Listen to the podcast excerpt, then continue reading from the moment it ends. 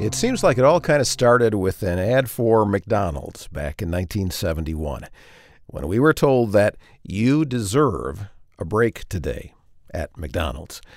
And then in nineteen seventy-three, L'Oreal tried to sell their hair color by saying, because you're worth it. You deserve a hair color that costs maybe a little more because you're worth it. And ever since then, we have been told that we deserve new cars, fancy vacations, a happier and more successful life.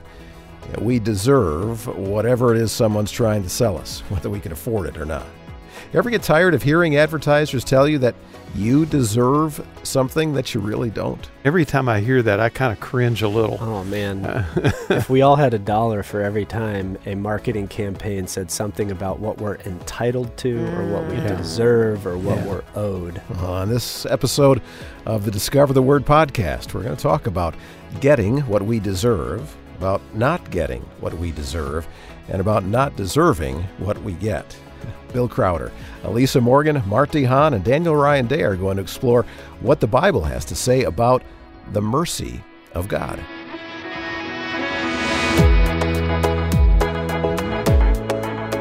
And welcome to Discover the Word, the small group Bible study from Our Daily Bread Ministries, where we invite you to walk with us through topics and passages that inform the way we read the Scriptures, challenge us as we live our lives as followers of Christ, and always point us to discover Jesus in the pages of the Bible. And in this episode of the podcast, we're exploring together an important characteristic of God in a description of what God is like that we find repeated throughout the Bible. We find it first in Exodus thirty-four, and then it's repeated or quoted well over ten times in other contexts. God is described as merciful and gracious, slow to anger and filled with unfailing love and faithfulness, forgiving iniquity and rebellion and sin. And so it's the mercy part of that description that we're shining a light on this week. The mercy of God is also something we see mentioned repeatedly in Scripture, and something that we all are in need of today. And so let's listen as Bill leads Elisa and Mart and Daniel in the study of the mercy of God. Mart and Elisa, when the three of us first started doing this together, one of the very first guests we had was your pastor. My Robert pastor. I love him. Robert Gelinas. Yeah. And uh, he came and talked to us about a book he had written entitled The Mercy Prayer. I remember that, yeah. And he calls it the most prayed prayer in the Bible. Mm. Yeah. And we know of places, the Canaanite woman asked Jesus, Lord, have mercy. The father who had the demon-possessed boy says, have mercy upon us. The two blind men outside Jericho, son of David, have mercy on us.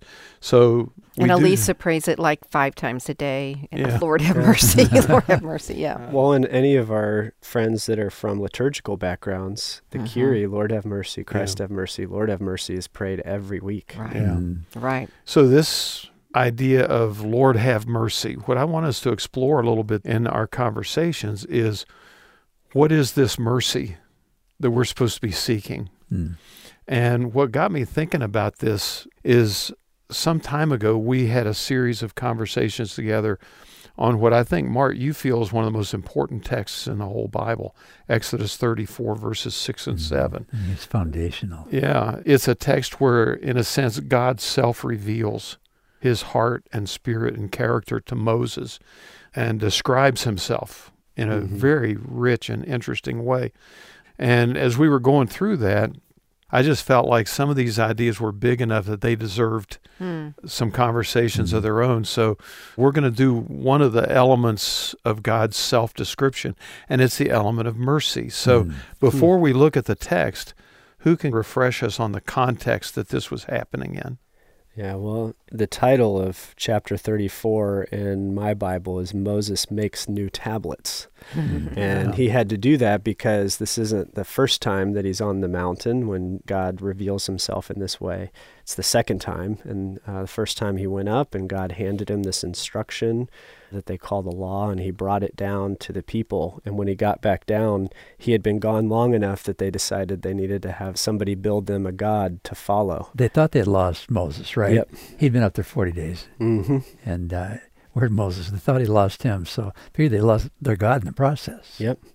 And so Moses comes down and he's shocked to see them worshiping an idol. And mm-hmm. so he breaks the tablets, drops them, throws them down, something, and they break. And so now he's back on the mountain mm. again. Mm. Round two. Yeah, and I think the key piece to that is the natural inclination of those people, given the nature of the gods of the nations around them. When they failed with the golden calf, their natural inclination would have been to think, okay, this God is going to throw us away. He's mm-hmm. going to be done with us. Right. Mm-hmm. But the self-description that God gives is so far from that mm. that it's stunning. So, Elisa, would you read Exodus thirty-four, verses six and seven?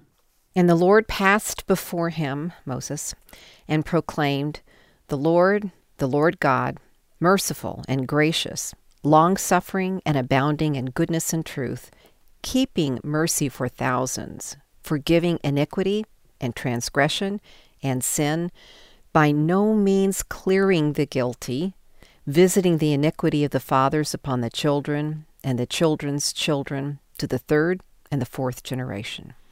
And we talked about how that last phrase can really kind of mess us up in how we view God, unless we understand that it's not talking about God judging great-grandchildren because of what their great-grandparents did.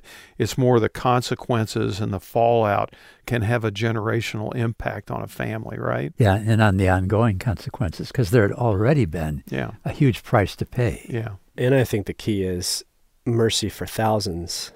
And in some translations, it says thousand generations. Yeah. Mm. So the idea is God's mercy and his love far outweighs, out surpasses, goes beyond even the consequences mm, right. of brokenness. That's good. So the Lord, the Lord God, merciful, keeping mercy for thousands of generations. I mean, if you think about how many generations there have been, even since Moses experienced this on the mountain with God, I mean, that's not thousands of generations even since then mm-hmm. to mm-hmm. our day today. And yet for thousands, it's supposed to be hyperbolic. It's supposed to be like, don't even think in terms of a number. It's more than you could ever calculate. Yeah, yeah. Infinity yeah. and beyond. That's yeah. right. Yeah. So when he says the Lord merciful, keeping mercy, let's think about that idea of mercy in these conversations and the reality that mercy is not just something that God does. Yes, it says he's merciful and he keeps mercy, but as God describes himself, this is who he is. Mm-hmm. This is his very being. His being is the Lord merciful. So when we think of mercy, here it's the word rahum, and it means to love, but in loving to show pity or sympathy or concern. So it's not just care, it's an active care. It has the mm-hmm. idea of compassion in it or something, yeah. doesn't it? The way yeah, you're describing be- it? Yeah, because it acts mm-hmm. on what it feels. It's one thing to say, I really care about this person who's going through a bad time. It's a different level when you act in response to that care and do something to try to help them in the midst of that. Mm-hmm. And that's really what the idea of mercy is mm-hmm. aiming for here. Again, it's a word that gets used a lot in the Old Testament. There are a lot of evidences where God actually does show his mercy. He acts on his care and his compassion. When we pray the Kyrie, mm-hmm. the Lord have mercy, God have mercy, Christ have mercy on us, what we're praying is that he will act mm-hmm. in response to the things that we're dealing with and mm-hmm. facing. Now, when you hear that, mm-hmm. what does that make you feel about God? When I hear it in the context of what had been happening, mm-hmm. it really raises questions, because a lot of people had already died. Yeah. As a result of the worship of the golden calf, what, thousands of people yeah. died? There's like three thousand. Yeah, as, yeah. And so you say, well, did they get mercy? Or what? Who gets the mercy? Yeah. You know, going forward, who gets the mercy? And I think in that case, one of the very first things that I heard when I was a student in Bible college and very young in my relationship with the Lord was that even God's acts of judgment are ultimately acts of mercy. Hmm. Yeah. Which I think that's the only way against a God like the one you just read describing himself to us, Lisa. I think that's the only way you can understand judgment yeah. is if you see it as an expression of mercy at some point. Yeah. So I think in that case, probably everybody received mercy, but just in different ways. You know, Daniel, you've led us in some conversations on justice, mm-hmm. and mercy's connected to justice as well, which makes me think about how you just defined that, how you just mm-hmm. differentiated it, Bill. Mm-hmm. Can you speak into that? Yeah, so the idea of justice is really God will make all things right. Yeah, yeah. Okay. And it's rightness as God defines mm-hmm. it, not as we do. Yeah. And so the idea, whether it would be a loaded term like God's judgment or however God's working, God's mercy, the idea is that at some point we look back, mm-hmm. maybe not in this world, but at the end of all time, we'll be able to look back and say, yeah, God really was loving and kind and merciful mm-hmm. and did what was okay. right. I think Thanks. That's really important yeah. because for those who had died already, the mercy would have to be found beyond the veil mm-hmm. of this life. Mm-hmm. And yet for the nation going forward, they still had an opportunity mm-hmm. in life mm-hmm. to see God's kindness. And is there a way in which the slaying of those who had built the calf is a part of the justice, is a part of his mercy? It's not in contradiction yeah, necessarily. Right, for it. The sake of those living. Mm-hmm. Yeah. Mm-hmm. Yeah. And I think, you know, whenever I start he- hearing discussion of justice, like you just gave us, Daniel, I think about the Bible Project, who in dealing with justice, they remind us that in the Western cultural mindset, when we think of justice, we think of retributive justice. Mm-hmm. We think of punishing Getting something, back. Yeah. Mm-hmm. someone for what they've done. But the Bible Project says that in the Bible, most of the time, justice is not retributive, it's restorative. Mm-hmm. And that's where mercy kicks in, yeah. where mercy restores mm-hmm. the person who maybe expected judgment for that's what good. They had done. That's helpful. But what they get is restoration instead. Yeah, yeah. And I think also in this passage, it's tied to God's love. Mm-hmm. Right? Because the other word for mercy in this passage is chesed, which we've talked about yeah. many times. And it's that long-suffering love that keeps pursuing and keeps following after and mm-hmm. doesn't give up on mm-hmm. his people. Yeah. And that word, that idea is what kind of encompasses mm-hmm.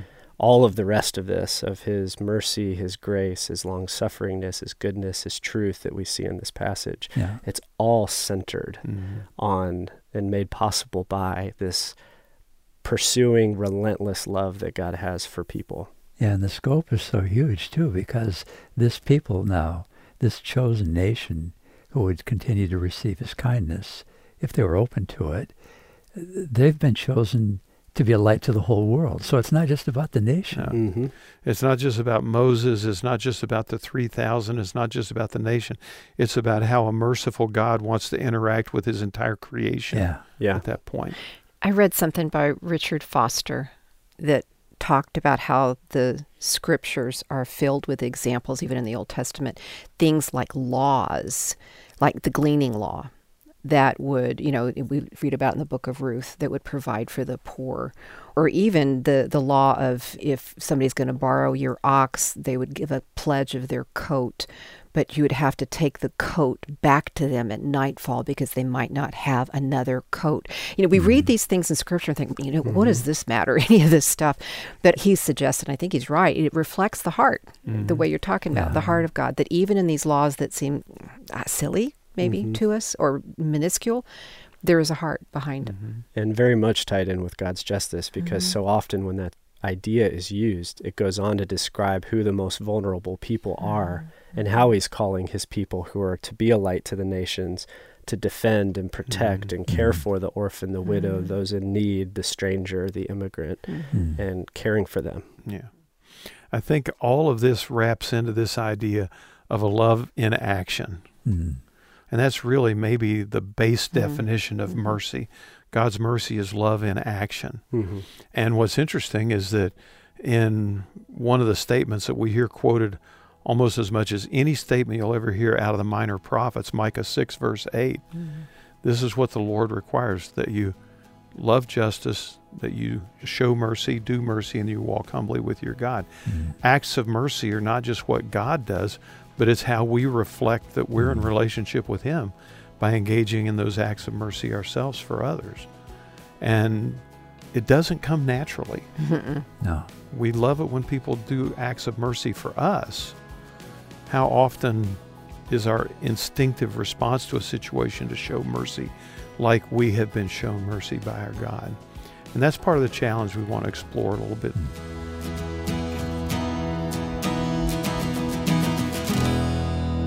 A lot of times in the afternoon, Marlene and I will watch old Perry Mason reruns. Huh. They know who their audience is because they always have these Medicare supplement ads. That's right. And they always say, call this number to get all the benefits you deserve. Yep, yep. And every time I hear that, I kind of cringe a little. Oh, man. Uh, if we all had a dollar for every time a marketing campaign said something about what we're entitled to mm. or what we yeah. deserve or what yeah. we're owed. Get yours. Yeah, yeah. Get, get yours. Get yours right now. And at that point, you know, let's think about what we deserve. Mm-hmm. Have you ever received a gift or a recognition or an accolade of some kind where you genuinely thought, I don't deserve this? And if so, what were your internal emotional operations at that moment of knowing or feeling strongly that you did not deserve it? I once opened a talk, a sermon with that illustration. I had two boxes. One was beautifully wrapped and elegant, you know, like a Tiffany box kind of thing. The other was mishmash, like it'd been beat up at the postal service or something, you know, and stuff was coming out of the edges and such. And I actually, my illustration, because I felt like I didn't deserve either one. I didn't feel like I deserved mm. the beautiful gift. I hadn't done anything to deserve that. And I didn't feel like I deserved mm. the, the messy looking gift. I didn't feel like I... So that's where I go with this. I want to be in charge of what I get, bottom line. Mm. And so... yeah. I, where mine goes is just to the simple, somebody said, oh, Mart, you're so thoughtful.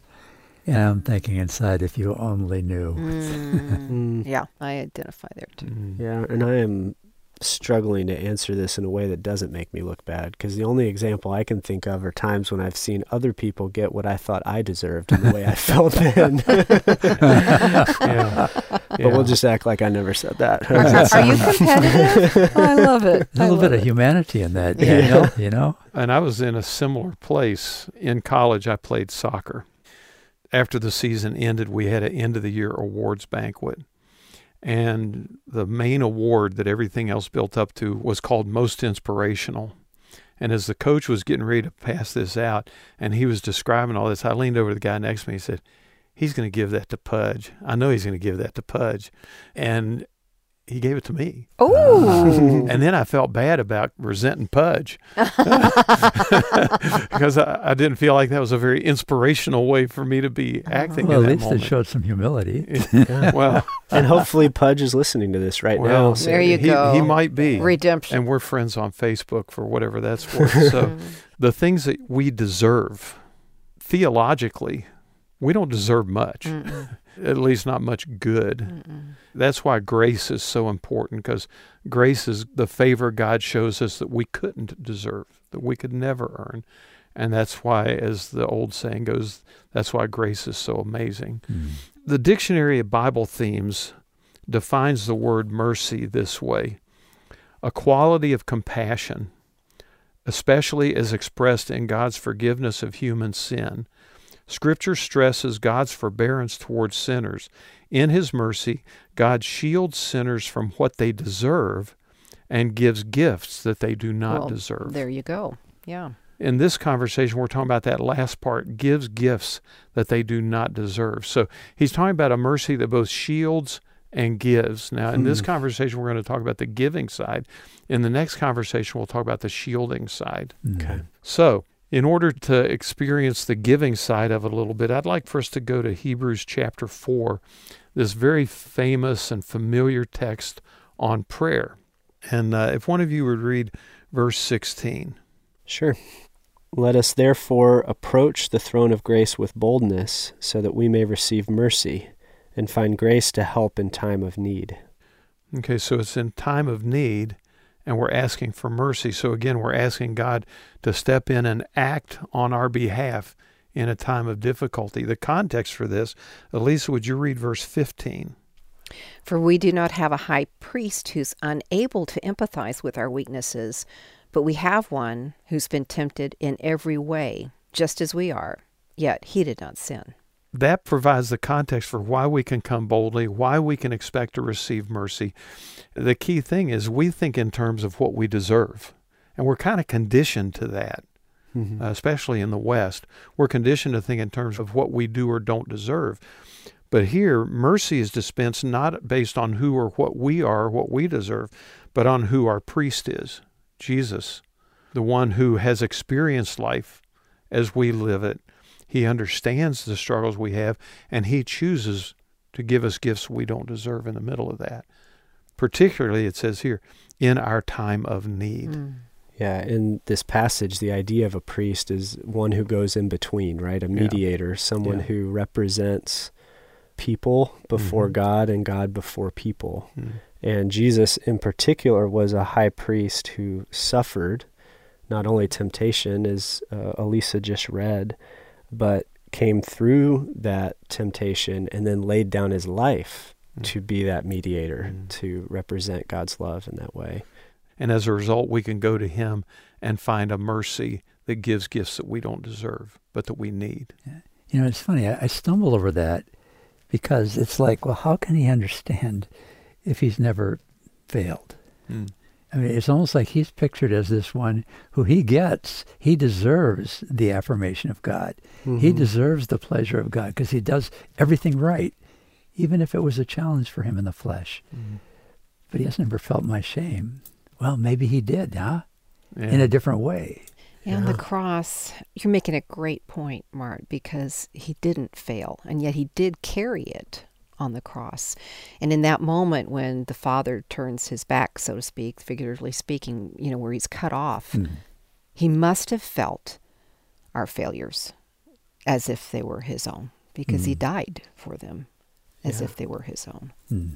And on the shame side of things, in an Eastern culture, shame doesn't just carry with it personal responsibility, but it shames everyone in your family and your community. It brings shame on, yeah. Mm-hmm, mm-hmm. So on the cross, feeling not only that shame on himself, but the communal shame that that would bring to those who were in attendance, seeing. Yeah, being yeah. treated as somebody yeah. who did deserve to be killed. Labeled mm-hmm. a criminal. Yes. Yeah. And that may bring us back to this idea of mercy, because he took what he did not deserve so that he could give us what we don't deserve. Mm-hmm. And yeah, and that's well really put. Kind of what mercy yeah. is about, isn't it?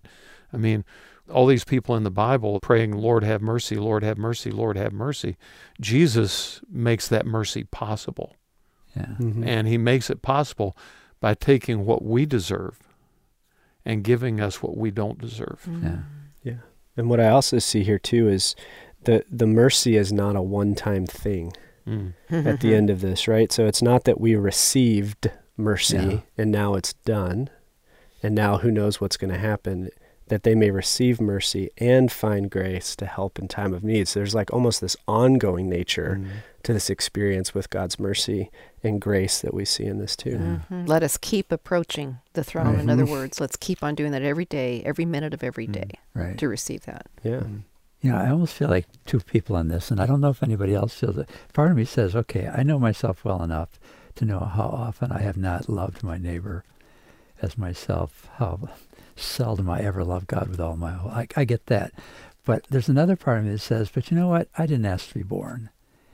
And in so many ways, I do the best I know how, mm-hmm. you know. And I'm wondering if a lot of people feel that way and might have a hard time really even seeing their need for mercy. Mm. Or am I just lost in my own head? I don't know. No, I think all of us struggle the way we struggle. And it's a very personal thing. And I do think that in the kind of thing you're describing where the person says, I'm not accountable for anything mm-hmm. necessarily because I didn't ask to be born. Mm-hmm. I didn't ask for this life. I didn't ask to be made a citizen of this country at this right. point in history. And the reality is whether we asked for it or not, here we are. Mm-hmm. Yeah. And we do have a certain responsibility for what we do with this. And recognizing that we can't fulfill that apart from the mercy of God yeah. mm-hmm. is a really helpful thing, I think. Yeah, and maybe if when God opens my eyes, or he opens a person's eyes so they can actually see how much we've really messed up, yeah. mm-hmm. maybe it takes his help, too, to see that. Yeah. Mm-hmm. And sometimes maybe the help of those around us. Yeah. Our friends, our loved ones, our spouses, to come in and say, hey, listen, you know, sometimes we just need, like you say, somebody else to help us see why we need mercy. And then once we see we need mercy, we know that through Jesus we can go to the Father and find mercy and grace to help mm. us in that time of need. Mm. Uh, and those times of need change, which means mercy is going to look different in different situations, yeah. right? Yeah. Because different needs will require a different kind of mercy. Whether for intentional wrongs yeah. or for unintentional. Yeah. Mm-hmm. I like the word weakness in verse fifteen. Yeah. He's mm. able to sympathize or empathize with our weaknesses. You know, who hasn't felt weak? Mm-hmm. You know, I get what you're saying, Mart, whether or not it's um, intentional error or whether or not it's just I'm weak. Or didn't even know what I was doing. Didn't even know I was being selfish, you know, whatever. But our weaknesses is, is to me, really our humanity, our human condition yeah. of needing help. Yeah, and I think sometimes, too, when we read these passages, sometimes we have a tendency to focus so much on ourselves. Yes, thank you. Right? But the beauty of this verse is what God does mm. to have relationship with us, mm. right? So it's not even about, oh, you are such a whatever kind of person that you need God's mercy. It's regardless of who you are, mm. God's pouring his mercy out yeah. on you. And I think it's because of that kind of overflowing nature of God's mercy that in Psalm one thirty-six we read, "Oh, give thanks to the Lord, for he is good, for his mercy endures forever." And again, we saw in the last conversation that he showed mercy to thousands of generations. Yeah. This is a different way of saying the same thing, only more concretely. His mercy endures forever. And that means no matter who we are or what we do or don't do, we'll never yeah. overtax God's mercy. There's always going to be more than enough. Mm-hmm. And so we pray over and over again, Lord, have mercy. Yeah. Mm-hmm. Yeah, that's a great line from Bill there at the end. No matter who we are or what we do, we'll never overtax God's mercy. That's a comforting thought and a fitting place to pause our conversation on the mercy of God. Uh, we'll talk more about this idea of getting what we deserve, not getting what we deserve, and not deserving what we get after a quick time out. Now, as Bill leads this week, if you always enjoy the material that Bill brings to the table, I think you'll also enjoy and profit from a new book that's due to be released soon that he's written. It's one that grew out of a study that he led a few years ago here on Discover the Word that seemed to really strike a chord with you and all those who study with us. It's called One Thing, and so I would encourage you to pre-order a copy of Bill Crowder's book, One Thing is Necessary, The Wisdom of a Christ-Centered Life. Now, the Bible shows us again and again how one thing is necessary to thrive in trying times, and that is focus on God. And so this book is a fascinating journey through several places in the Bible where that term, one thing, shows up. And right now you can pre-order it ahead of its release on April fifth when you go to our website. Just look for a link to the book, One Thing is Necessary, when you go online to discover the word dot org. And now back to our discussion about the mercy of God on the Discover the Word podcast. Okay, in the last conversation, we talked about times where maybe we got something we felt we didn't deserve. What about a time when you felt like you got what you deserved and you weren't all that happy about it? Well, the way you asked the question sounds like we did something wrong and got mm-hmm. what we deserved in a wrong way. I was hoping you were going to go on the positive side of that and tell us about a time you earned something that you deserved and you were happy about it. Well, your paycheck, for example, yeah. you know, maybe, you know, you've got an agreed upon salary or hourly and you've done your work and you punched your time card and the month comes and you mm-hmm. get paid. Yeah. Yeah. I remember in the past, I think we're probably around this table, Bill, we've had a conversation about an individual, and you may have even talked about it, a person who you thought was very gracious in saying, rather than fighting the criticism against him, said, you know what, you're right, I probably deserve far more mm. criticism than you're giving me right now. Mm. You know, just the idea, rather than mm. fighting it, mm-hmm. just saying, you know, if we really... Embrace it. Yeah. Yeah. yeah, it tends to be disarming yeah. a little bit. Mm-hmm, mm-hmm. That may be very truthful. Yeah, and then there's that. It could actually be the right thing to say. Yeah, mm-hmm. yeah. It's interesting when there's a scandalous, notorious trial taking place, and it's being focused on in the media, and then the verdict is given. A lot of the times we think about that person who is on trial in terms of whether we agreed or disagreed that they deserved what they got. Especially mm-hmm. in the sentencing round. Mm-hmm. Yeah. Mm-hmm. yeah. That's what they deserve. Their actions deserve that. Yeah. But I think if we were to be totally honest, we would have to admit we don't have all the information. We don't have all the facts. We don't have right. all the evidence. But we still feel like we can say, well, this is what they deserved. Well, anytime we stand in judgment of someone, we're really doing that, aren't we? Yeah. Yep. Yeah. Yeah, and a lot of times that actually says more about ourselves yeah. mm-hmm. than it does about them. That's a good yep. point. In our last conversation, we focused more on the giving gifts that we don't deserve, but in this, it's shielding us maybe from consequences or judgment that mm-hmm. maybe we do deserve. Mm-hmm. Mm-hmm. And there's a text, very familiar text, and it gets translated a variety of different ways, but there's a particular translation of it that I think really speaks into this issue, and it's Lamentations three, twenty-two to twenty-three. This is the great lament, either of Jeremiah or collected by Jeremiah over the fall and destruction of Jerusalem. And yet in the middle of this lament, almost directly in the middle of it, is this great statement on God's mercy. Hmm. Elisa, would you read Lamentations three, twenty-two and twenty-three? Sure thing, and I just want to echo, it's in the middle of verses like, he stretched out a measuring line and did not withhold his hand from destroying, or he made my teeth like gravel, or it's just woof. So in the middle of that comes these words, through the Lord's mercies we are not consumed, because his compassions fail not. They are new every morning. Great is your faithfulness. And obviously that last phrase gives us one of the most beloved hymns in yeah, the history of yeah. the church, great is your faithfulness. But you know, at least I'm stunned too by what you were saying before you read it, because it's it's in the setting of him saying, I've lost everything. Everything's been stripped yeah. away from me. Mm-hmm. And he's speaking out not just for himself, but for his nation. And it's gruesome detail. It's yeah. very graphic. And he says, the thought of my suffering and homelessness is bitter beyond words. Mm-hmm. I'll never forget this awful time mm-hmm. as I grieve over my loss. And then he says, yet I still dare to hope. Yeah. yeah, and Bill, you mentioned the beloved hymn, which mostly focuses on very positive things yeah. in life happening. But this phrase takes on a whole different meaning when you're looking at it. Great is your faithfulness in the midst of this mm-hmm. setting, yeah. when yeah. everything bad in the world yeah. is happening yeah. to you. That's right. When we think about this phrase, through the Lord's mercies we are not consumed, there's a statement in there that apparently, as Jeremiah is saying this, he feels to some degree that he deserves to be consumed, but mercy is forestalling that.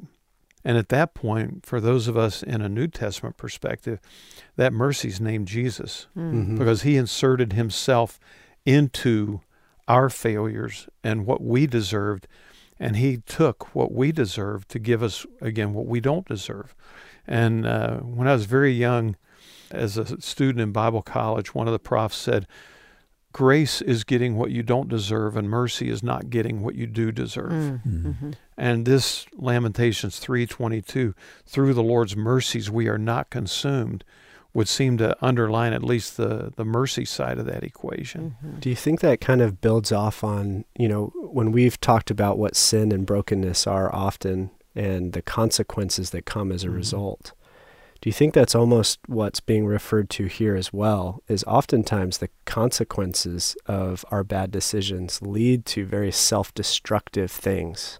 And it's almost God's mercy that often steps in, and we're not consumed mm-hmm. in the way that we should be by the consequences mm-hmm. that we would expect. And in this context, I wonder if that's not exactly what Jeremiah's thinking. I mean, God had warned Israel years before that if they behaved in certain ways, mm-hmm. that he would send a worse nation than them as an instrument of correction yeah. for them as a nation. Mm-hmm. And now that's happening. Mm-hmm. And as Jeremiah looks around, it's almost like, just think how much worse it would be if it wasn't for God's mercy. Yeah, this is the worst thing I've ever experienced in my life. And yet, because of God's mercy, we're not consumed. There is going to be a remnant.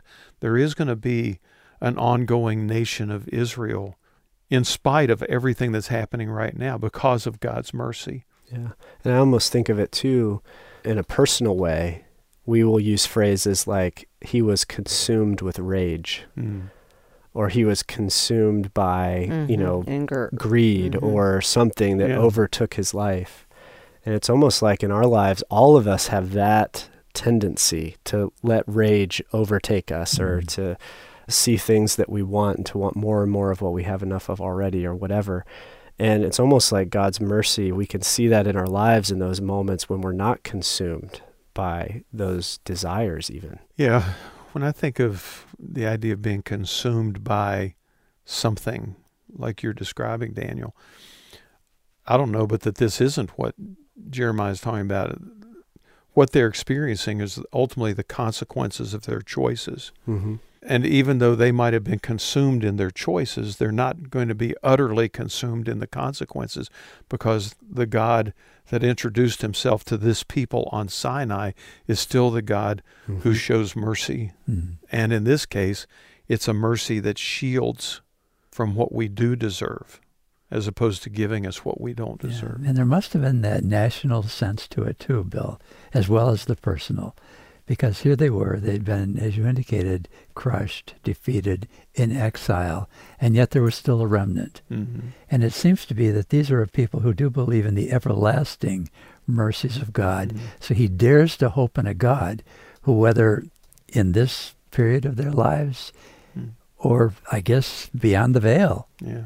would be a God of mercy. He dares to hope in this God, yeah. even when, as Elisa, you were saying, everything seems to have been consumed, yeah. materially speaking. There's a now and not yet kind of not being consumed yeah. to it. You know, so to put together what you said, Daniel, and what you said, Mart, you know, is that he holds us back from the abyss of being completely given over to our lust or anger or whatever. Yeah.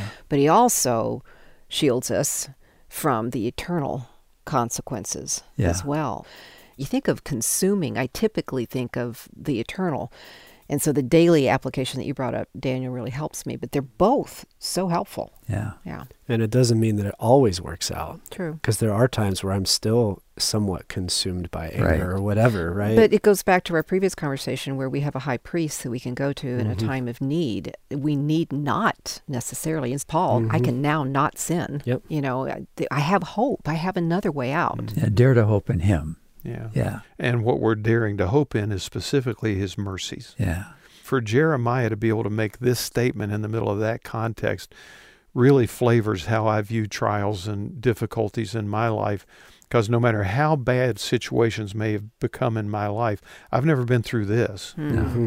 And yet, if Jeremiah can say this in the midst of his circumstances, that wow. through God's mercies he's not consumed, mm-hmm. what am I going to face today that can be consumed, that's greater than the mercies of God that's rescuing. Yeah. You know, Bill, the other thing that jumps out to me here is you have the words steadfast love and mercies again, which mm-hmm. is where we started our whole series. Exodus thirty-four. Yeah. Yep. And looking at the words in Hebrew, it's those same two words, rahum and hesed. Yeah. So God's steadfast love mm-hmm. and his compassion, his merciful compassion, being connected there. And so again, his love is the anchoring piece to his mercy and compassion that's relentless. I guess that's why some translations say it's because of God's great love. Other translations yeah. use the word mercy. Yeah. Okay. Yeah, and again, they're not exactly totally interchangeable, so sometimes I get frustrated with yeah. translators because the way they choose to use words, I just want it to be clear. I mean, as clear as it can be. Yeah. And when words are used interchangeably that are not necessarily interchangeable, that kind of clouds the issue. Look at Psalm twenty-five, verses six and seven. Daniel, would you read those? Sure. This is David praying for a mercy that will shield him from the blowback of his choices. Listen to how he prays. Hmm. Psalm twenty-five, verse six. Remember, O Lord, your tender mercies and your loving kindnesses, for they are from of old. Do not remember the sins of my youth, nor my transgressions. According to your mercy, remember me, for your goodness' sake, O Lord. Hmm. Now, twice in that translation of it, he uses the word mercy. He asks God to remember, not on the basis of who he is, but on the basis of this Exodus thirty-four God that had been introduced mm-hmm. to the nation. Remember, O Lord, your tender mercies. Remember who you said you are. But the other thing at the end, which I think is so striking, He says, according to your mercy, remember me for your goodness' sake, mm. for the sake of your own goodness. Mm. And I think we live so much in our own personal bubbles mm-hmm. that so much of our prayers are all about us and us and us and us. And even when we're asking God to work, it's so much about us and us and us. But here for David, even as he's seeking mercy in a time of brokenness, he's asking for it for God's sake, not just for his mm-hmm. sake. Mm-hmm. And I think that's pretty shocking yeah. to me, because I don't feel that in my prayers very often. But he still thinks he'll be the benefactor oh. of God for his goodness sake. It, it's not like there's yeah. nothing good attached to it for him. Right. No, absolutely. But he's still praying for it for God's sake yeah. as well. And I wonder sometimes if maybe part of the reason why my own prayers can feel a little sterile and tepid is because I am so consumed in the me of it mm-hmm. that I don't really factor in how this impacts God and how he is seen in his world that he's yeah. made. And I think that's why sometimes it's so helpful when we pray and ask God for something, that ultimately we ask, what is best for me, for your glory, and for the world? Yeah. He's the only one that has the perspective, the goodness, the love to be able to do what's truly best mm. for his glory, the mm. good of the world, and our good. Mm. And so for the sake of his goodness, we can pray, Lord, have mercy. Let your mercies prevent me from being consumed, even by the consequences of my own choices that I probably deserve. Yeah, I've heard it said that it's always good to know the difference between what you're getting and what you deserve. And certainly true in this discussion about the mercy of God. Well, this next segment, Bill wants the group to think about how the mercy of God interacts with our salvation. Now, do you have a faith story? You know, a story of how you came to faith in Jesus Christ? Now, when's the last time you told that story? Well, we each have our own individual story of how we came to Christ. The place, the circumstances, the people, it is your story, and it's worth telling. But as unique as your story is, according to the Apostle Paul, there's something about your story that is not unique, that you have in common with every other follower of Christ. And so we'll discover what that is in this part of the conversation that begins with all of them giving us the, the short version of each of their stories of faith. What was your experience of coming to faith? How did it all kind of happen? Christian home, go to church your whole life, or was it a later in life kind of experience? How did it happen for you? Yeah, for me, it was a Christian home early on. I mean, really early. And then recalling along the way, having experiences of faith that I can't to this day really explain. Mm. But then later in high school, really struggling, just kind of having lost my way. And then graciously on a Sunday evening coming back. And mm. and again, I cannot explain how I was just taken apart at that point, mm. literally sitting there on the bench shaking, and I knew I had to resolve it. Wow. So that's mm. kind of in a nutshell. Mm. That's. Mm. So my mom dropped us off at the neighborhood church every Sunday. She was a single mom. And I fell in love with God, but I didn't understand how I could have a relationship with him until in high school, with a ministry called Young Life, and I heard the gospel differently, and I was like, oh, you know, and here's how I can respond to this love. And so that's when I gave my life mm. over to God. Mm. I think I was kind of struck by the way you worded the question, Bill, coming to faith, mm-hmm. because I think that aspect of journey, and that it's a process, and mm. that it keeps, like, things keep going, Mm-hmm. is important in my story. Because I, I mean, there were times I grew up in a Christian home, church, school. So I was in very tight Christian bubble. And there was a moment really early on when I felt like I needed to respond and do what people call giving your heart to Jesus. Mm-hmm. But then looking back later in high school, looking back on that, I was like, man, I didn't know what I was doing. Yeah. So then I kind of redid it. Yeah. And yeah. now I look back on that and go, I didn't know what I was doing then. Mm. And I don't know that there's mm. this need to keep saying certain words or something like that, but there is a very journey aspect mm. to learning who Jesus is, to learning who God is, to following for a little bit and then maybe not following for a little bit and then following a little bit more and then realizing how God pulls us further ahead yeah. or whatever. So there's a very long answer. Yeah, that's okay. You've had a very long journey. um, three very different answers. Mine is kind of a, a mix in the fact that I grew up going to church, but it was not a church that presented the story of Jesus dying on the cross for my sins and rising from the grave that I might have life.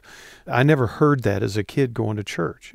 That wasn't what church was about. And to the journey aspect, when I became a late teenager, out of high school, out in the workforce, working, I encountered a couple of people who genuinely were followers of Jesus, and they began to influence me towards something that seemed very foreign to me. Mm-hmm. Even though I'd gone to church my whole life. Mm. Then ultimately I ended up coming to Christ at Bible college, which you You're know, already there. Yeah. I kind of felt like C S Lewis. It's like the mouse hunting for the cat or something, you know. um, each of us have a very different story, yeah. a very different experience. But there's one thing in common, and that's that none of us would have ever experienced the forgiveness of God if it wasn't for His mercy. Mm. We're talking in these conversations about the mercy of God. We've seen that mercy is, you could say, a component of who He is, an aspect of who He is, or you could just say it's who He is. Mercy is just who God is. Sometimes that mercy gives us what we don't deserve, and we've seen that sometimes that mercy shields us from what we do deserve.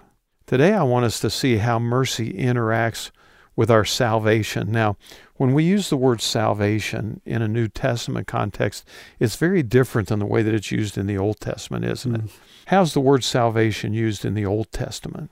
Often salvation from enemies. Mm-hmm. So the people were saved from the Amalekites or Hittites mm-hmm. or something yeah, like, like that. Like a national rescue. Yeah. Yeah. Mm-hmm. yeah. Yeah, deliverance. And so when you have these salvation history psalms, mm-hmm. usually what they're recounting is something about the Exodus yeah. Yeah. and how God rescued them and saved them out of bondage in Egypt and so forth. In the New Testament, it's much more personal as we tend to think about it. To that end, to see how mercy interacts with that, Titus three, verses four and five, this is uh, a letter Paul is writing to one of his young proteges, a young pastor on the island of Crete. And maybe a couple of you could read it. Titus three, verses four and five. Mine says, "But when the kindness and love of God our Savior appeared, He saved us, not because of righteous things we had done, but because of His mercy." Okay. I don't know that I've ever heard a sermon on how the mercy of God interacts with our salvation. I've heard a lot of them about how His love does, but we're looking specifically at the mercy of God. And here he says, it's because of His mercy that He has saved us. So does that seem different to you, or does it sound like just semantics? I mean, how does it feel? I do see that it, it seems tied first to this idea of not because of righteous things we have done. Yeah. We're not rescuing ourselves. Yeah. Right, and that's being made clear early on in this verse. He saved us not because of the righteous things we have done, or as Paul says in other places, not by works, lest mm-hmm. anyone mm-hmm. should boast yeah. as mm-hmm. if they have rescued themselves or yeah. saved themselves, but because of His mercy. Yeah, mm-hmm. I'm guessing, too, that because of Paul's own story, that had to color mm-hmm. his Because his of his long here. list of credentials of all the reasons he could boast that he gives in one of his letters, that kind of a thing. I mean, well, I was thinking more of the terrible things that he did. Right. Yeah. But all of his training. Yeah, and his all training of his on the positive, obedience to the law. Yeah, on the positive side. Mm-hmm. Yeah. And then on the negative side, the way he had mm-hmm. just created mayhem among mm-hmm. Jewish countrymen mm-hmm. who were turning to Jesus. Mm-hmm. Mm-hmm. And even his negative side, he would have, before meeting Jesus, yes. defined that as his righteous works. He would. Yeah. He would. Right? Right? Like he was defending God, protecting God's name. Mm-hmm. Yeah, until he ultimately came to the place where he said, I didn't have a clue. Yeah. Didn't know what I was doing. Yep. Yeah, I think about the story that Jesus told of the Pharisee and the tax collector, and they both go to the temple, and the Pharisee prays, Lord, I'm thankful that I'm not like this yeah. dirty, rotten tax collector, blah, blah, blah. Yeah. I do this, and I do this, and I do this. Well, it's not that. And the tax collector pounds himself in the chest, which was a symbol of grief mm-hmm. and mourning, and says, God be merciful to me, a sinner. And I heard a Bible teacher say one time that the way that verb translates most literally is, God, make a mercy seat available for me. Oh, wow. Uh, because I love that. As a tax collector, he would have been excluded from temple worship. The mercy seat would have not been available. So he's not even able to go in. And he's asking, is there going to be a mercy seat for me? And the answer is yes. It's the one who's telling that story. Uh, Jesus himself becomes the mercy seat. And some people might not know what a mercy seat is. Can you just give a it's word full or two of on symbolism, that? Isn't uh-huh, it? Yeah. Uh-huh. In the tabernacle and then later temple, in the Holy of Holies, there was a box which contained tablets of the law. We started this off in Exodus thirty-four, where Moses had to go get new tablets of stone mm-hmm. for the law to be carved on. And it contained those tablets. And the cover for that box was pure gold, and it was called the mercy seat. And once a year, on the Day of Atonement, the high priest would go in with the blood of a sacrifice and apply it to that mercy seat to cover the sins of the people for another mm-hmm. year. And so I think that's what that tax collector is asking. Mm-hmm. I'm not allowed to go to that mercy seat. God, mm-hmm. can you even make a mercy seat for me? Yeah. Mm-hmm. And that's what he does in Jesus. Mm-hmm. Yeah. yeah. And you think of what basically what we in our humanity did to him, not recognizing him, because we were so lost yeah. and took out our anger on him. And yet he had this spirit of, Father, forgive them. Mm-hmm. They don't know what they're doing. And that was mercy in both senses that we've talked about. It was a mercy to shield us from what we deserved mm-hmm. and a mercy to mm-hmm. give us what we don't deserve. Yeah. The other thing I see in this is just how much God is at work mm-hmm. in Titus. But when the kindness and love of God our Savior appeared, mm-hmm. right? It wasn't something they conjured up, they created, they mm-hmm. didn't, you know, convince God to do it all of a sudden. God's love and kindness appears, it shows up. He saved us, not because of what we've done, but because of his mercy. So mm-hmm. it's like, it appeared, he rescued us, his mercy. Mm-hmm. Yeah. It's mm-hmm. this work that God is doing. And then we enter in by faith, right? Yeah. yeah. It's not what we do. It's all about what he has done on our behalf. And as we've been looking at the mercy of God this week, we're also looking at the God of mercy. It's not just what he's done, it's who he is. Mm-hmm. Mm-hmm. Why would this kind of God want to do anything for us anyway? I mean, we don't deserve it. We've talked mm-hmm. about that. Mm-hmm. We were his, though. He made us. Yeah. Yeah. And as a father, as a parent, you can identify with what you... It was his love. Yeah. Mm-hmm. What's this way in which he looks at us, he made us? It's like any parent would do for a child. You want to make a way forward when they can't you make their own. You reach out in mercy and in mm-hmm. love and mm-hmm. compassion, yeah. Mm-hmm.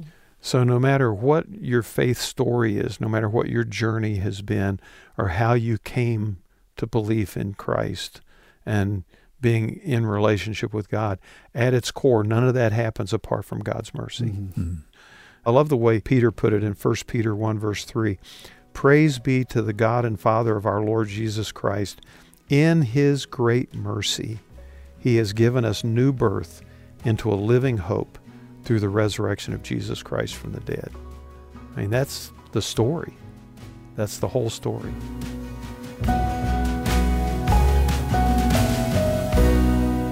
Mercy is just who God is. He saves us because of his mercy. That part of this conversation was a compelling reminder of our utter dependence on God's mercy for our salvation.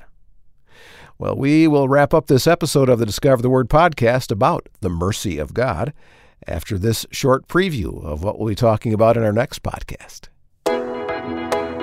You guys, have you ever struggled to respond with a yes, when you feel like God has been inviting you into a service role? I have found myself going, but, but, but, but, but, but, God, you don't know who I am. You know, you don't mm-hmm. really mean me, right? I want us to dive into almost a character study of one human being in the Old Testament. God came to this person in a very dramatic way and invited him into an important role of serving. And his first response was to go, but, but, but, but, but. And we're going to look at excuses we tend to make to God. Yeah, that's where we go next. But, but, but, excuses that we make to God. Join Elisa Morgan, Marty Hahn, Bill Crowder, and Daniel Ryan Day for that study on the next Discover the Word podcast.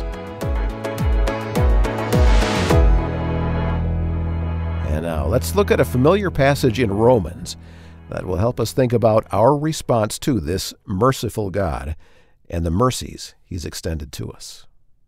I don't know about you, but I think about mercy a lot, and I don't really realize it until I go, mercy! You know, I was just like, I'll drop something and mercy, or I'll look at the news and I'll go, mercy. Mm. Why do I do that? Why do I cry out for mercy? What do you think that phrase really means? Well, I want to know whether or not you lived with someone first who used to say it that way. No, no, no really? And that's a, no, yeah. My mom never, neither did my grandmother. I don't know where I've No other that. Real influential person in your life that used to say no, mercy. No, Mart, you don't live with us. no, no, uh-uh.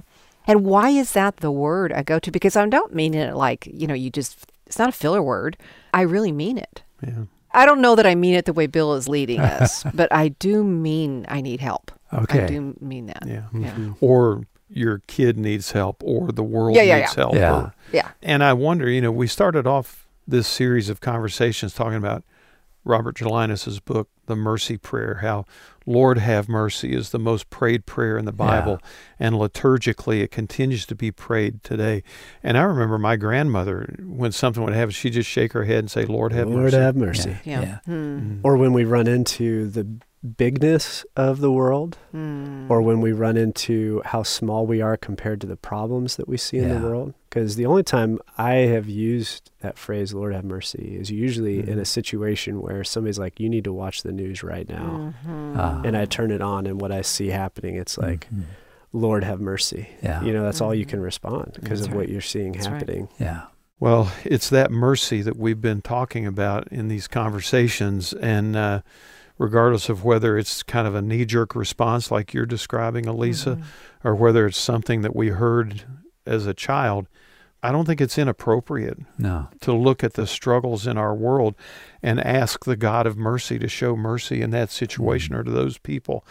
And I do think there's something actually kind of healthy about that, mm-hmm. because if we only ask for mercy about us and ours, then we don't think God's mercy is very big. Mm-hmm. But if we think his mercy might be big enough for them and theirs too, all that does is, I think, elevate yeah. the idea of God's mercy. It would almost be helpful if it became a knee-jerk reaction for all of us. Yeah. So maybe, Elisa, you can help us in okay. that, for every situation of life. Well, we have seen Exodus thirty-four again, where we heard this majestic self-description of God, the Lord, the Lord merciful, showing mercy to thousands of generations. And we've been looking at what that looks like. Sometimes it might look like giving us gifts we don't deserve. Sometimes it might look like restraining perhaps things we do deserve.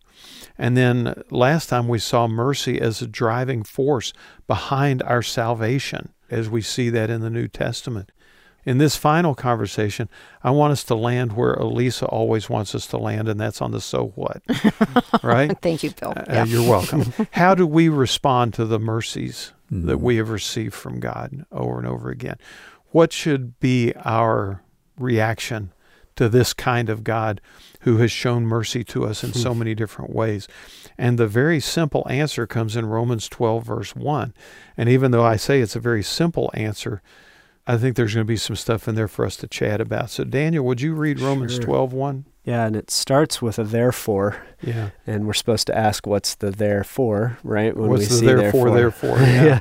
And what we see there, I mean, eleven chapters of Paul building on these big theological mm-hmm. ideas of what God has done and how Jesus has rescued us from sin and death and how that's impacted the whole world and not just us. And then even right before this in eleven thirty-three, oh, the depth of the riches and wisdom and knowledge of God, how unsearchable his judgments. So even with this awareness of God's bigness. Yeah, and even before that, verse thirty-two, so that he could have mercy on everyone. So like you said, yeah. the first eleven Boom. Chapters are all building that case for mercy. Yeah. yeah. And then he's overwhelmed.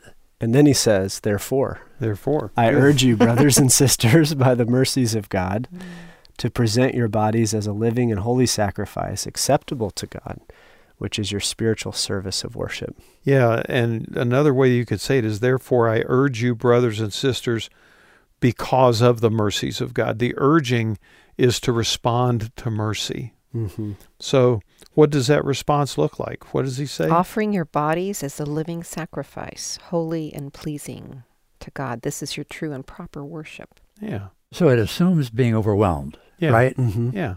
And it also assumes that you can't experience this mercy without somehow responding to yeah. it. It almost demands a response out of us. And the demand is going to look something like a sacrificial offering, mm-hmm. but not one that's killed, one that's living. It's like, I'm yours. Yeah. You've done all this for me. I'm yours. It's yeah. a great way to put it, Mart. Yeah. And going back to the eleven chapters, he's been describing what Jesus, the sacrifice, did mm-hmm. on behalf of the world mm-hmm. and on behalf of us. Yeah. And it's almost an invitation here to become like Jesus, except instead of that death on a cross as an ultimate thing, the resurrection of Jesus invites us to be living sacrifices, yeah. people that lay down our lives on behalf of others, but continue with the opportunity to lay down our lives. Because he laid down yeah. his life for us. Yeah. Yeah. yeah. So this is where it gets a little either or, but and, whatever you want to call it. But we can't do anything to save ourselves. We were looking at that in our last conversation. There's nothing that we can do to heap mercy on ourselves. God does it, okay? But here is something we can do. And I think the way we set this up, Bill, is it's not in in order to, it's because of. Yeah. It's this is a response. Yeah. You know, so Jesus made the sacrifice. We're not improving his sacrifice. We're not adding to his sacrifice. We're responding yeah. to mm-hmm. his sacrifice. I think that's exactly what Paul is calling us to, and to recognize that his sacrifice deserves a response. We talked earlier about deserving and not deserving. Mm. How could we look at what Jesus did for us? Mm-hmm. Mm-hmm. Not just in the cross, but I mean, even in the incarnation, even just becoming human, and then even further, going to the cross yeah. on our behalf. How can we not respond? It's almost surprising that he feels the need to use the word urge. Yeah. Mm-hmm. I mean, it ought to be just a given, hmm. but I think all of us know that life gets in the way of our best intentions. Yeah, and it assumes that we get it. And, yeah. and, and even if we at one time got it, mm-hmm. we can so easily, like you said, Mm-hmm. forget it. Yeah. Well, and it's not it's not essential for our salvation. What isn't? Our response. I mean, our okay. we're not adding anything to our salvation, but it certainly does add to our relationship and our worship. Worship is for him, mm-hmm. but we can participate or not. Mm-hmm. I think it's kind of mind-blowing to get our heads around it. We're not going to get credit for it. No. We're not mm-hmm. going to get demerits if we don't. Yeah. No, but what we get is the joy of participating with God and yeah. what he's doing, not only in our lives, but in the world around us. Yeah. That's, in a sense, the so what. We get to partner with God yeah. in what he's mm-hmm. doing. So when we cry out, mercy, yeah. when something happens, you know, it is our response and our offering for his sacrifice. It's our offering back, but it's also a coverage over all that still needs mercy mm-hmm. yeah. in our universe. This echoes, Bill, what you talked about, and we referred to Micah in one of our other conversations. Mm-hmm. Do mercy. Mm-hmm. Yeah. Do mercy. Do mercy. Mm-hmm. And walk humbly with God. Yes. And, and, and love justice. There are a lot of times where we focus on the justice and mercy and we lose the humility part. Yeah. Because we think, man, I'm doing all this good justice, or I'm, mm-hmm. look at all the mercy I'm showing, and we forget. All that's only possible because we're responding to the mercies yeah. that he's shown us. Yeah, justice and mercy is only possible from a place of humility. Yeah. Right? Exactly. Otherwise, even those people you try to help, mm. it, right? There's books on when helping hurts, because we yeah. think we have something that mm. they need and they need us for it. Mm. It's only when people step in humbly in those situations yeah. that yeah. they truly are helpful. That's good, yeah. Daniel. Yeah. Um, and I also wonder, too, you mentioned urge. I wonder if that's also because of where this chapter goes, right? Immediately after that, he says, don't be conformed, don't be shaped by this current that's happening in the mm-hmm. world that's going to pull you away from wanting to be a holy and living sacrifice, right? Instead of laying down your interests, we live in a world that's all about pursuing my own interests, right? So I almost think that's where that urge is coming okay. from as well, is like, mm. you know. Yeah, it applies to both mm. of those clauses. Yeah, there's this current in the world that's trying to take you a different direction. But in Christ, we see a very different current, mm-hmm. and we're being caught up in that current as a living and holy sacrifice, too. And the remainder of the book of Romans mm-hmm. talks about what it looks like to live in that space. Absolutely. Yeah. It's uh, all acted out now. Yeah. yeah. Mm-hmm. You know, the thing is that, in a sense, as somebody said, there are no truly secret disciples of Jesus, because if you have Jesus in your life, eventually it's going to leak mm-hmm. out somewhere on someone. It's going to be manifested in some way. And I think what Paul's saying is, put that front of mind, not back of mind. Mm-hmm. The only word that trips me up a little bit in here is a living and holy sacrifice. Mm. That feels like a very pressure-oriented word, but it shouldn't be pressure based on the fact that this is a response to God's mercy. Yeah.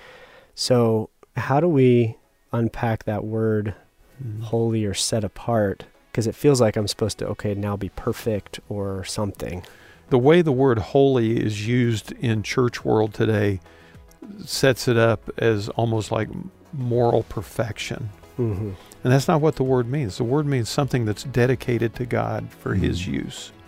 And all he's saying is, let the God whose mercy has rescued you be the God whose mercy works through you to accomplish his purposes in the world. We talk about personal holiness, like it's moral perfection that I achieve somehow. That couldn't be further from the truth.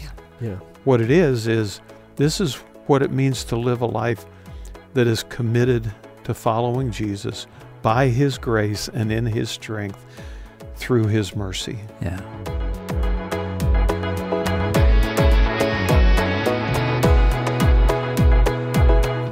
A great conclusion to these conversations about the mercy of God. Thank you, Bill, for leading us in this discussion. I think we've all been challenged to take a deeper look at mercy and commit ourselves again to following Jesus by his grace, in his strength, and through his mercy. You've been listening to another episode of the Discover the Word podcast with Bill Crowder, Marty Hahn, Elisa Morgan, and Daniel Ryan Day. Discover the Word is a small group Bible study from Our Daily Bread Ministries in Grand Rapids, Michigan, in which we invite you to walk with us through topics and passages that inform the way we read the Scriptures, challenge us as we live our lives as followers of Christ, and always point us to discover Jesus in the pages of the Bible. Now, Discover the Word is part of Our Daily Bread Ministries, where for the last eighty plus years, we've been telling the story of Jesus, thanks to the financial partnership of listeners and friends who share our mission to make the life-changing story and wisdom of the Bible understandable and accessible to people all around the world. And so if you'd like to give a one-time gift or give a recurring monthly gift as a Discover the Word partner, well, click on the Donate button at discover the word dot org. You can give safely and securely right there.